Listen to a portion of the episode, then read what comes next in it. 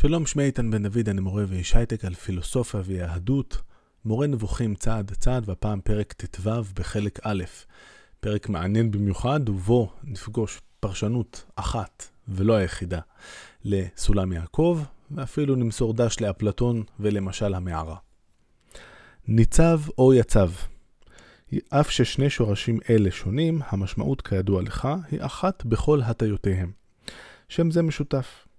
יש שהוא במשמעות של עמידה זקופה. ותתצב אחותו מרחוק, זאת uh, מרים, שרוצה uh, לראות מה יעלה בגורלה, בגורלו של uh, משה.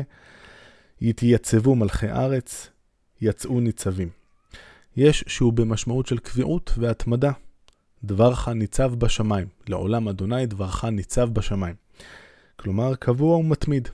כל מה שנאמר משם זה כלפי הבורא הוא במשמעות זאת. זאת אומרת, כל פעם שנראה ניצב כלפי אלוהים, מדובר על היותו קבוע ומתמיד, וכאן מתחילה הפרשנות של הרמב"ם לסולם יעקב.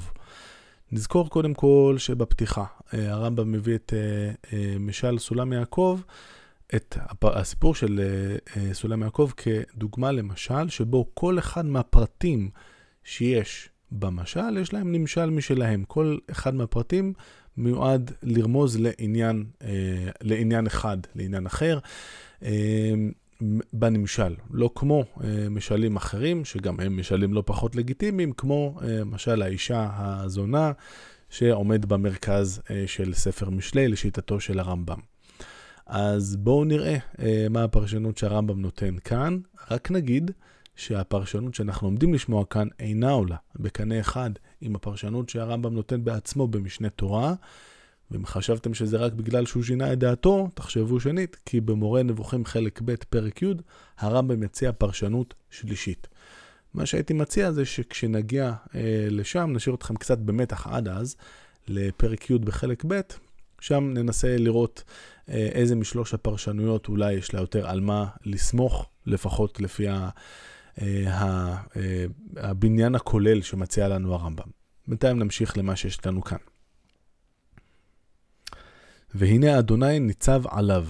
אה, אנחנו כולנו זוכרים בפרשת ויצא, שהיא פרשת הבר מצווה שלי כמובן, יעקב הולך לישון בבית אל, ושם יש בלילה את החלום.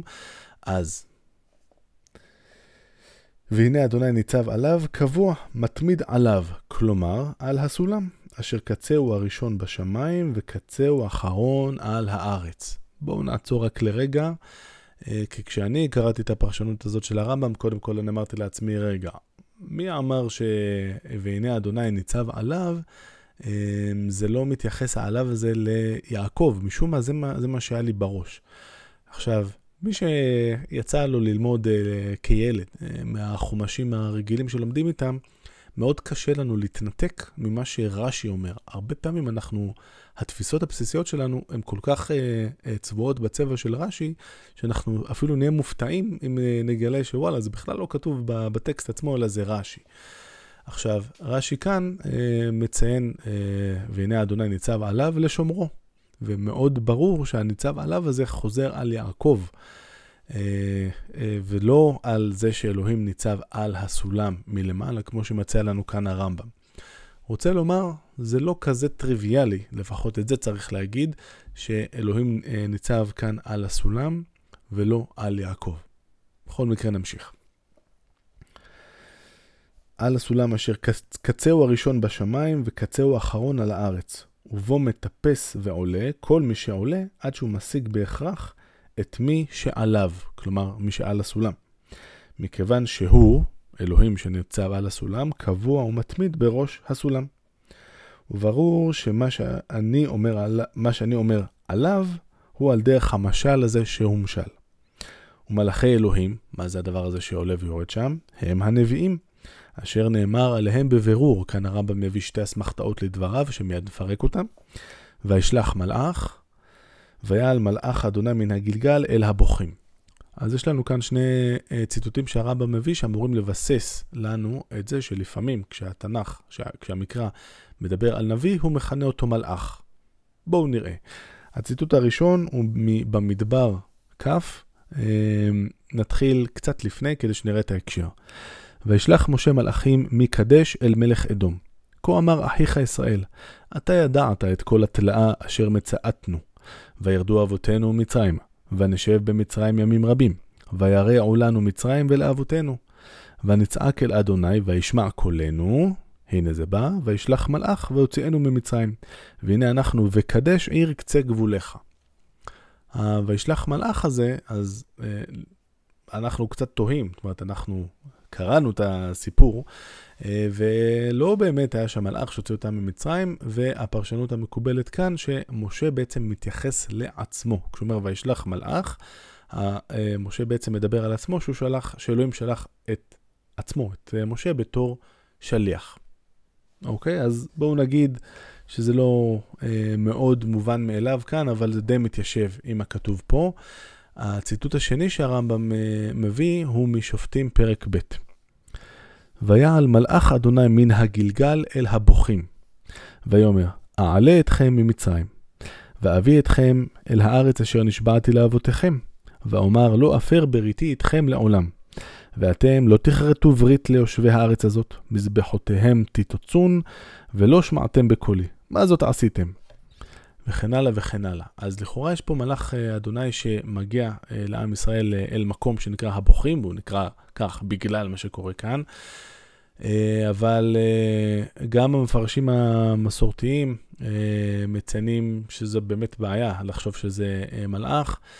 קודם כל כי חז"ל אומרים אחרת. חז"ל אומרים שזה היה לא אחר מאשר פנחס.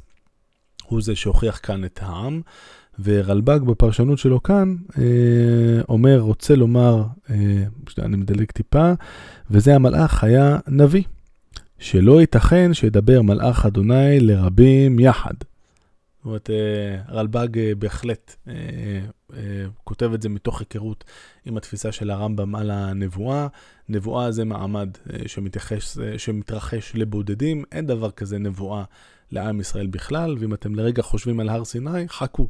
עוד נדבר רבות גם על uh, מעמד הר סיני. אז לפי התפיסה, שוב כאן גם של uh, חז"ל, זאת בהחלט הפרשנות המקובלת, אז למרות שלנו זה אולי לא נראה טריוויאלי, הרמב"ם כאן אכן יש לו על מה להסתמך כשהוא רואה בשני הציטוטים האלה, שלפעמים נביאים נקראים uh, בשם מלאכים. ולכן הפרשנות שהוא מציע לנו כאן, שמלאכי אלוהים שעולים ויורדים, מדובר בעצם בנביאים שעולים ויורדים בסולם. עדיין לא הבנו בדיוק מה זה סולם, או לא הצענו מה, מה, מה הפרשנות שאולי הרמב"ם רומז אליה, אבל לבינתיים נמשיך. מה מושלם דברו עולים ויורדים? העלייה לפני הירידה, והנה מלאכי אלוהים עולים ויורדים בו בסולם, שימו לב, קודם העלייה ואחר כך הירידה. כי אחרי העלייה וההגעה אל שלב ידוע של הסולם, שלב מסוים, תבוא הירידה עם הצו שקיבל אותו נביא להנהיג את אנשי הארץ וללמדם. דבר זה מכנים בשם ירידה כפי שביארנו, מה שנכון נכון. זה מאוד מאוד מאוד מזכיר את uh, משל המערה של אפלטון שמופיע בפוליטיה, ספר המדינה שלו בחלק ז', uh, שעליו גם uh, דיברתי בעבר. מדובר שם על uh, המצב שבו בהתחלה כל, uh, כולנו מצויים כביכול בתוך uh, מערה. Uh, אפלטון שם uh, מציג מה יש בתוך המערה, לא נחזור על כל העניין הזה עכשיו. הנקודה העיקרית היא שמה יקרה אם אנחנו נתפוס מישהו ונוציא אותו למעלה מן המערה והוא יראה את הדברים האמיתיים. ולא רק את הצללים החלושים ואת הצלילים העמומים שאפשר לשמוע בתוך המערה, אלא רואה את האמת לאמיתה ואפילו יראה את השמש, מקור האור, אה, שזו כמובן מטאפורה לאמת. אז אה, אחרי שהפילוסוף יעלה, קודם כל הוא לא ממש ירצה לרדת חזרה לעם, כי מה הוא צריך עכשיו להתעסק עם כל מה שקורה שם בחושך. אבל בסופו של דבר, אה, אפלטון אומר, אוקיי, ואם נוריד אותו, אז מה יקרה וכן הלאה. אה, קשה לא לראות את הדמיון אה, כאן בין העלייה של הנביא, הוא רואה שם את האמת והסולם. עכשיו אה, כבר נגלה לכם את מה שהרמב"ם כנראה רומז אליו, ופחות או יותר כל הפרשנים הקלאסיים מסכימים. בעצם אלוהים נמצא בראש הסולם, הסולם בעצם מייצג את האמיתות הנכונות שנמצאות בראשו, והאמיתות השגויות שנמצאות בתחתיתו.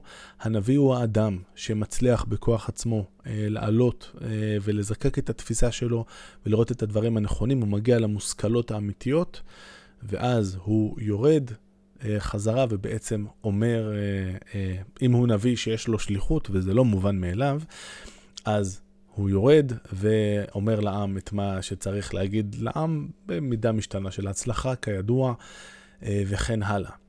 נקודה קצת שאפשר לתמוה עליה כאן היא שהרמב"ם מציג את זה שהנביא עולה, מקבל את הצו ויורד, אבל אנחנו נראה בהמשך שהרמב"ם לפחות גורם לנו להטיל ספק בתפיסה המסורתית, המקובלת, ואולי העממית וההמונית, שהנביא מקבל איזשהו צו ספציפי שנאמר לו.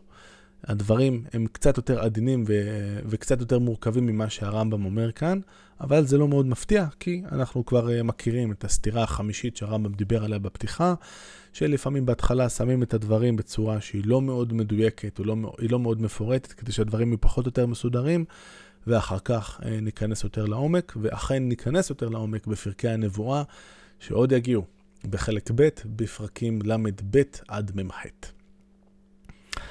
אחזור איפה אל מטרתנו, אה, וצריך אה, בכל פעם שהרמב"ם, הוא אמר, אם אני יוצא, הוא אמר לנו את זה בפתיחה. שימו לב שכל מילה בספר נאמרה בקפידה, אם אני יוצא מההקשר שלי, יש לזה סיבה טובה. אחזור איפה אל מטרתנו, שניצב עליו הוא קבוע ומתמיד וקיים, ולא עמידה זקופה של גוף. זאת אומרת, זה לא שאלוהים באמת ניצב עם הגוף שכמובן אין לו. במשמעות זאת נאמר, וניצבת על הצור. ואנחנו כאן מקבלים עוד חלק נוסף בפאזל שהרמב"ם בונה בפרקים האלה, הרמב"ם שיגיע, הפאזל שיגיע לשיאו אה, בפרק שבו ידון אה, הרמב"ם במעמד נקרת הצור, המעמד המופלא הזה שבו אה, משה מבקש לראות איזושהי...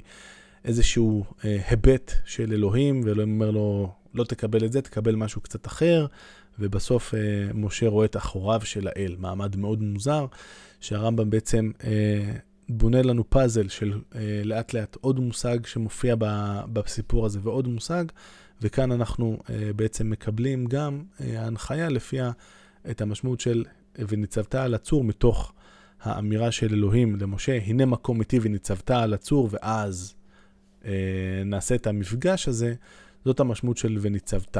אה, של אה, לעמוד על משהו שהוא קיים ועומד, שכנראה קשור בתפיסה שהייתה למשה של אלוהים, שהייתה תפיסה מאוד יציבה ונכונה.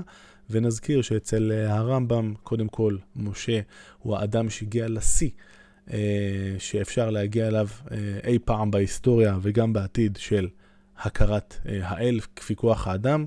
גם למשה הייתה מחיצה אחת, היותו בחומר, כמו שהרמב"ם אה, מסביר לנו בשמונה פרקים, וכבר ראינו בפירוש השם עמידה אה, לפני שני פרקים, איך אה, הרמב"ם בעצם מפרש את שני, שני פסוקים שנאמרה בהם עמידה בהקשר של משה. לפעמים משה, הדרך של. זאת הפרשנות המקובלת היא שההבנה והתפיסה שלו את אלוהים הייתה כזאת שהייתה שונה מאוד מהתפיסה אה, של כל אדם אחר שהיה אז, ויגיד לנו הרמב"ם ושיהיה אי פעם. התברר לך אפוא, מסכם הרמב"ם, כי ניצב ועמד, פירושם אחד בהקשר זה, שהרי אמר, אמר, הנני עומד לפניך שם על הצור בחורב. אה, וכאן אנחנו מסיימים את הפרק הזה, אז נסכם את מה שהיה לנו, ראינו שניצב אה, כשאלוהים ניצב עליו, וכרגע לא משנה אם זה היה על הסולם או על יעקב, זאת לא התייצבות אה, פיזית כמובן. קיבלנו פרשנות אחת לסולם יעקב, לפיה מלאכי אלוהים אה, הם הנביאים שעולים ויורדים בסולם של ההכרות האמיתיות של הדברים האמיתיים. בראש הסולם יש את ההכרות האמיתיות על אלוהים שניצב בראש הסולם, והם חוזרים בחזרה למטה כדי לדבר להמון עם התפיסות הלקויות שלו בתחתית הסולם. אה, לסיכום קיבלנו, ולסיום קיבלנו עוד אה, חתיכה נוספת בפאזל אה, שיגיע לשיאו עוד כמה וכמה פרקים בדיון שיהיה על מעמד נקרת הצור. עד כאן להפעם, להתראות.